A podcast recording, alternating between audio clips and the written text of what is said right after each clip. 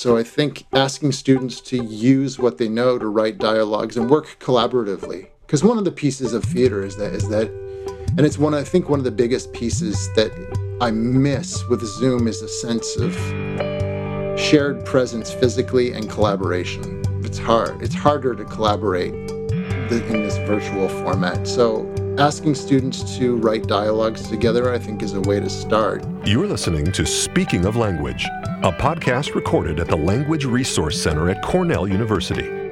Each week, we explore a topic related to language pedagogy and second language acquisition. This week on Speaking of Language, Ian Andrew MacDonald discusses his background in bilingual theater and how that informs his approach to language teaching and student support. Welcome to a new episode of Speaking of Language. I'm Sam Lupowitz, the media manager of the Language Resource Center at Cornell University. And I'm Angelica Kramer, the L R C's director. Today we are joined by Ian Andrew MacDonald, who is currently a visiting lecturer in French at Bowdoin College in Maine. Doctor MacDonald specializes in the study of French and Francophone theater and performance. Welcome to Speaking of Language, Andy. Thank you, Angelica. Thank you, Sam. So before we dive into all things French theater, language, performance, please share with us a little bit more about your background and your path with languages. Mm. So I'm, uh, I'm a product of the uh, Canadian official official bilingualism mm. uh, yep. policy that started in the late nineteen sixties and really got going in the nineteen seventies. I grew up in the province of New Brunswick, Canada, in the city of Fredericton, which is the capital city. And New Brunswick is the only officially bilingual province in Canada. And so uh, as part of my education, French was part of the trip to the grocery store. It was mm-hmm. on all the products in the grocery store. There were a couple French T V channels when we got cable. The French is on the radio. French is on the street signs. So French is everywhere, but my family is entirely Anglophone. Huh. And I started taking French as a little kid in third grade and then just continued with it. And also, French is on Sesame Street. So Sesame Street, any any portions of Sesame Street in sure. the United States that are in Spanish are in French in Canada. So it was very much part of my environment. When I teach French in the United States, it's housed in departments that are often framing it as a foreign language. And mm. my growing up experience in Canada was always that it was the other language. There was yeah. some otherness associated with it, but it wasn't foreign. It was definitely part of the landscape and part of the world around me, including kids in my neighborhood whose families were Francophone. Mm-hmm. Uh, and I just kept studying it all the way through high school and thinking, and this is perhaps one of the bigger ironies of my, my professional life, is that in my head I was thinking, well, I need to keep learning French to be a good Canadian to get a good job in Canada. Hmm. And the irony has been that I've ended up becoming a French teacher in the United States and not remaining in Canada to use my very developed French. Yeah. Um, so it's very much part of part of the political and cultural landscape of Canada that formed me. Like, there's no reason in my family history that that should have happened. Yeah. But because I was growing up in a province at the time where the push sure. towards bilingualism was high, I ended up becoming very bilingual by the time I was in high school and then just kept working on it all mm. the way through college, master's and PhD. Yeah. That's great. So where did the interest in Francophone theater come from? Mm. Um, that started in college. I went to a small liberal arts college in New Brunswick, Canada, called Mount Allison University, in a small town called Sackville. It's right on the border of Nova Scotia and New Brunswick. And Mount Allison has a really well-known French theater program. It's a, a French theater company called Tintamarre, run by a professor who's now a professor emeritus named Alex Fancy. And in my second year at Mount Allison, I ended up in a class with Professor Fancy on using French t- in oral context, like mm-hmm. using French for speaking. So really, what the class was called l'expressivité. And mm-hmm. so it was for using French really in conversational settings, learning French phonetics so you could really get the sounds right. And then he also got us doing theater if we wanted to. There, the, so Tintamarre ran separate. You never got a course credit for it. Huh. It was just outside of class, and it yeah. was completely independent of the classroom uh, in terms of getting credit for it. But it very much as, as a learning experience, it became this parallel track that I did through the rest of my undergrad. Huh. And it would, I think what's important about Tintamarre is that it's a bilingual theater troupe. It's not just French. Oh, cool. And yeah. I didn't realize how important that bilingual ethos was until I left Mount Allison and left New Brunswick and left Tintamarre to go work in other places and just see how thinking in two languages and making room for both cultures and both languages was just part of what we did, so that there would be people on that troupe who were just starting to learn French and were native Anglophones, and some kids who were coming from Quebec who were native Francophones who had good enough French, to, and we we would come together. And so we were meeting across this language huh. divide that mm-hmm. is, has created, been a big part of Canadian history. Sure. And this troupe was really a way for a lot of us to come together and, you know, support each other and learn the language of the other and, yeah. and create and have fun. And I... I fell in love with French through doing theater. That that mm. I had been studying it since I was a kid, and it was useful, but I didn't give my all to it until we until we started doing plays. And, and a hallmark of Tintamarre's work is that they do a fall show that is a collective creation. So Professor Fancy would come in with a theme of some kind that we would improvise around mm-hmm. in English and French. And then a show is created out of that material that we then stage together. And the shows are always functioning in both languages. Hmm. And uh, the opportunity to create and play and improvise theatrically with a whole group of other students in both languages. So you could use as much French as you wanted and use as much English as you wanted, and it kind of all comes yeah. out in the wash. And then in this in the second semester, so in the spring semester, we would do a play from the the repertoire. You know, it could be Molière, it could be Jean Anouilh, it could be Samuel Beckett. Oh. And uh, those plays often, an example would be there was a play uh, by Jean Anouilh called L'Alouette, the Lark, which is about Joan of Arc. And it has a lot of British characters in it. It's written in French originally, but what we huh. did is our version, we translated all the British characters' parts into English huh. so that you have the French characters speaking yeah. French and the English characters speaking That's English. Cool. Yeah. And then some of the characters could be bilingual go-betweens. Mm-hmm. Um... So that bilingual ethos really folded itself into a lot of a lot of the different performances that we did there. So that mm-hmm. shaped that shaped my trajectory from there. That's where it started. Mm-hmm. It's become a lot of other things since then. Great. Yeah, very cool. Well, so uh, I first met you or became aware of you um, because my, when my brother was an undergrad, he took classes with you at Dickinson College. Um, and I remember first seeing you, uh, I believe it was the end of his senior year there. The two of you collaborated on a, a theater piece that was all in French about the study abroad experience and cultural immersion. Uh, and I remember being fascinated by that. And I'm wondering how typical that sort of process, that kind of method of assessment is for you, um, mm. you know, working with, with student creativity and, and what you can tell me about that in, mm. as far as your pedagogy.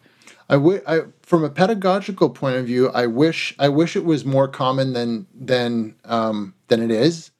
It's you need sort of particular circumstances and, and needs of a curriculum of a department, for example, to show up to make room for a theater project to happen. Yeah. And the case of, of the work that I did at Dickinson College on students coming back from abroad was set up in the context of a couple of classes that I did there uh, in theater at, at an advanced level. And I w- became very interested and still am really interested in how theater and performance can, can be used for communities to address any number of issues. I've done work as well as, as a musician with playback theater, which is a form of improvisational theater where a host will get stories from the audience, and then a troupe of performers who are on the stage will play back the stories that are given to huh. the host by a member of the audience. And that can often be used to reflect back to a community the stories of their community. Mm-hmm. And what I was really interested in at Dickinson College in particular was seeing many students coming back from abroad, having studied for a year or a semester, and seeing that they were really being plunged back into their life on campus without much time to reflect yeah. on their experience that they just had. There's often a pretty significant cultural, emotional, linguistic, academic experience, um, and in a very emotional experience, a very moving, very challenging time, and they're just expected to get back in the regular American flow of things and not address it.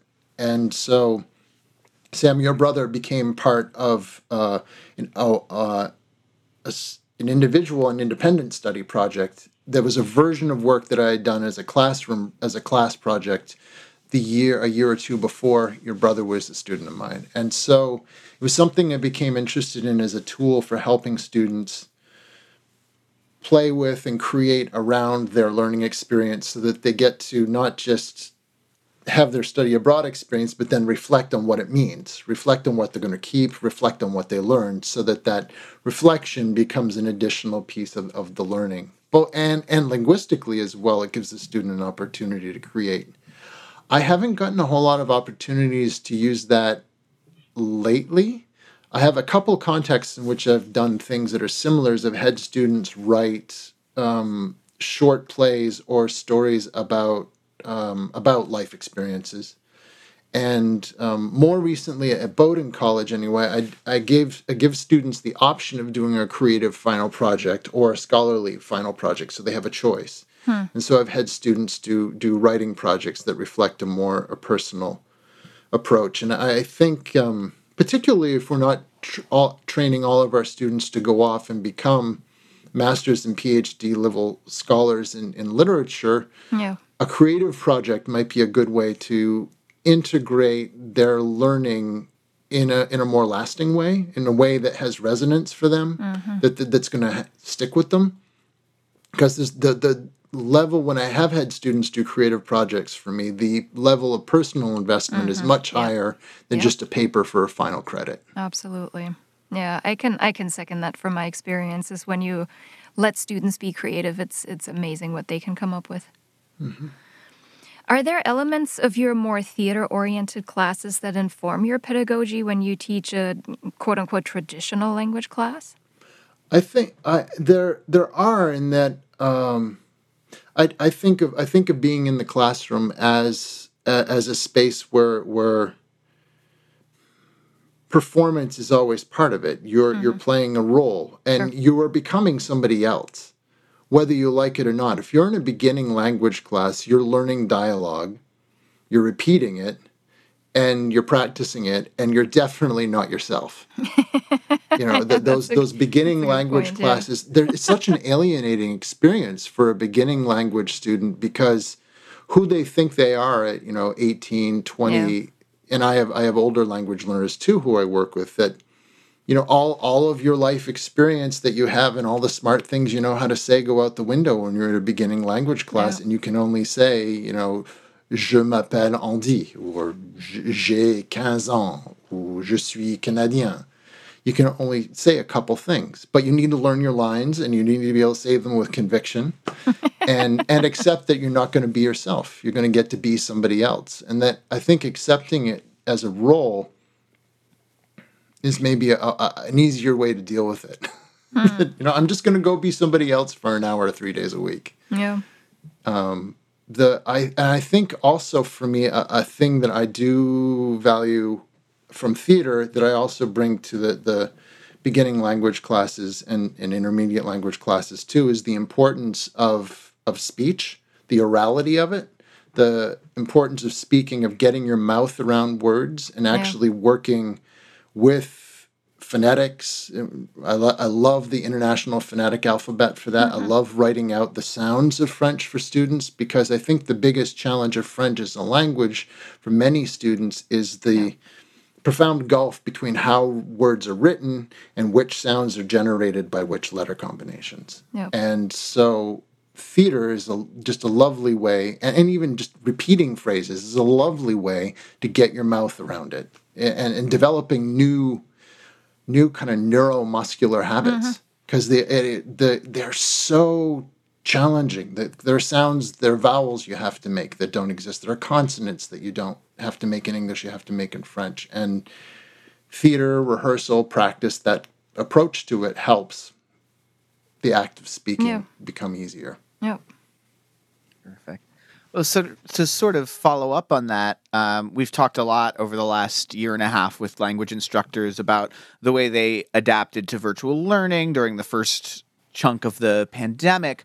Uh, and I'm wondering for you, with sort of a, a very interactive process and a, a theatrically motivated process, if, if um, adapting was different for you than some of your colleagues, or um, if it if it influenced your teaching in any unique ways relative mm. to some of the others.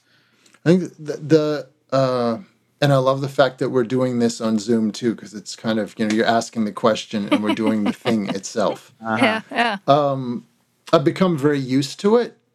I, I think that the for me the leap from screen as performance and, you know, stage as performance, classroom and performance is not a huge leap for me personally. Mm. I think my students may show up on Zoom with, with different attitudes to it, but I know that the, the persona that I use to kind of sell a class on Zoom, which I think is important. I think that you, I think Zoom, I work hard on Zoom, but I have to stay inside my box. I can't, yeah. you know, I'm, I'm, I'm in here.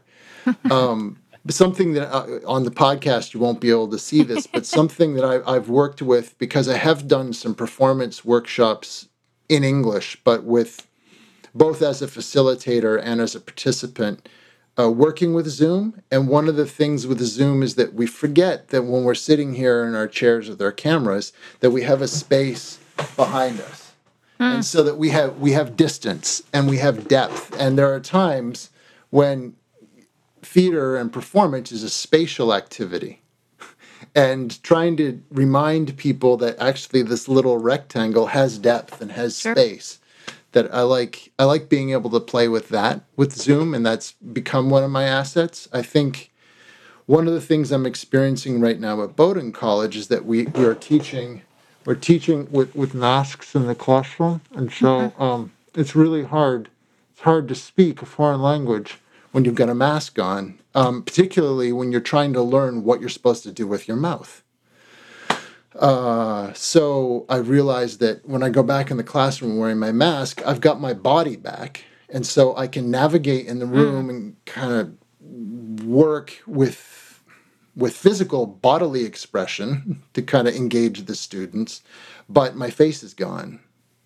And when I'm on Zoom, you can't have my body engaged. I'm I'm basically a torso, maybe some arms and hands occasionally, but I'm a face. And I think working, Zoom has been a place where I've emphasized uh, one-on-one conversation, I've emphasized mm-hmm. little dialogues, I've emphasized, I think the connection between written language and how it sounds has become stronger for me on Zoom. Like I'll tend to put up a document along with what I'm writing, and I'll, I'll I'll be writing as I'm as I'm listening to students, and they can see words. So trying to shore up that connection between what you're seeing, what you're seeing, and what you're hearing, has been part of Zoom. I think from the th- sort of theatrical side of it, for me, it's mostly um, it's the enthusiasm of being being in the camera, of being here, and being being pre- being a presence. Mm-hmm. How can we approximate presence through through this thing? And as as language teachers, I think that presence, you know, listening, speaking, paying attention to each other is is one of the most valuable things we can give the students, because they're learning to communicate. And I think above all, being able to communicate is being able to be present and pay attention yep. to what's going on right now. Yep. And and on Zoom, how we do that, how present can we get is is it's the daily struggle. Indeed, indeed. So what advice would you give to instructors who are interested in incorporating target language theater into their curriculum? Mm, like, where can th- they start if they don't have much experience yeah. themselves? I think it's keep it keep it simple. Keep it simple is that the fir- the first place theater is is a little is a back and forth conversation, and you can write them. I think asking students to write dialogues is a really great great way to get into that. First, mm-hmm. I have some very memorable experiences from my time in French class in middle school where we had to write dialogues in class, and they got ridiculous. And I'm sure I'm sure the teacher was sometimes horrified, but we were very engaged in what we were doing because we were given pretty large creative free rein to do that. So I think asking students to use what they know to write dialogues and work collaboratively. Because one of the pieces of theater is that is that, and it's one I think one of the biggest pieces that I miss with Zoom is a sense of shared presence physically and collaboration. It's hard. It's harder to collaborate th- in this virtual format. So asking students to write dialogues together, I think, is a way to start. If you're wanting texts, uh, I think it's very particular from, from language to language which texts you think are appropriate. Sometimes the places that I actually find the most um, effective things to read if students want a dialogue is actually adapting dialogue out of out of prose texts like short stories or novels. Sometimes short exchanges. Just recently in a senior seminar I'm teaching at Bowdoin, we're, we're te- uh, taught a long novel, but there's one scene where there's a, a really wonderful two-page conversation that happens, and we mm-hmm. divided the class up where I had, you know, or had one, one, two, two readers for the two parts, and then another student reading the narration. And it was just lovely to have a dialogue, even out of a novel, read back and forth as a little play, because you got a sense of like, oh, that's what's going on. That's what the tension is here. So no. I don't think student or teachers who want to use theater have to be limited to just finding dramatic texts. I think you can find texts where there are other dialogues and use them, or have students create their own, mm-hmm. which is super easy. Mm-hmm. And they can be they can be easy. And it's okay to have easy dialogues. Yeah. And, and in some ways that gives, I think when you give students the opportunity to take an easy dialogue and practice it and then do it, and one of the pieces that Zoom gives us is that people can record things and play them back and submit a video as a as a as an assignment, that, that the students get to practice and then do it, and they get that sense mm-hmm. of perfection. And yeah. that's there's something in the repetition of getting the student to practice the language so they get it right. They're going to feel greater ownership of it, and they're mm-hmm. going to feel more confident about it. Yeah, absolutely. Terrific. Well, um, this has been a great chat. Before we sign off, we'd like to ask you to share your favorite word in a language you speak, love, or are learning. What mm-hmm. is that favorite word? Um, I'll say my, my favorite word in French is the word libellule. Libellule means dragonfly. And it has, what I love about it, to say it, is that it has all all those L's. There's a B in there, but it's a lot of L's. Libellule. And it has an E, an A, and an U. And that U, ule, libellule. It's, as, as a as an Anglophone, for me, it, it, fe- it feels very strange in my mouth. It feels um, beautiful, because that ule, mm-hmm. I don't have U in English. The L has a softer, the L has a softer quality in French. So, libellule. There you go. Libellule, dragonfly. I love it. That's a yeah. good one in English, too. Yeah, libellule. It's a good one. Well, Andy, thanks so much for speaking of language with us today. Thank you so much. It was a pleasure. Next week, we have Ken Roberts and Soledad Chango on our podcast. They will speak with us about the new Quechua program at Cornell. Until then, auf Wiederhören. The Language Resource Center is located on the ground floor of Stimson Hall on Cornell's main campus in Ithaca, New York. Check us out on the web at l r c dot cornell dot e d u. Or follow Cornell L R C on Facebook, Twitter, and Instagram. Speaking of Language is produced by Angelica Kramer and Sam Lupowitz. Recorded by Sam Lupowitz. Original music by Sam Lupowitz, Dan Gable, and Joe Gibson. Thanks also to the College of Arts and Sciences at Cornell University. As a reminder, the ideas and opinions expressed on this podcast do not reflect those of the College of Arts and Sciences or any other official entity of Cornell University. We thank our listeners, and do stay tuned for our next episode.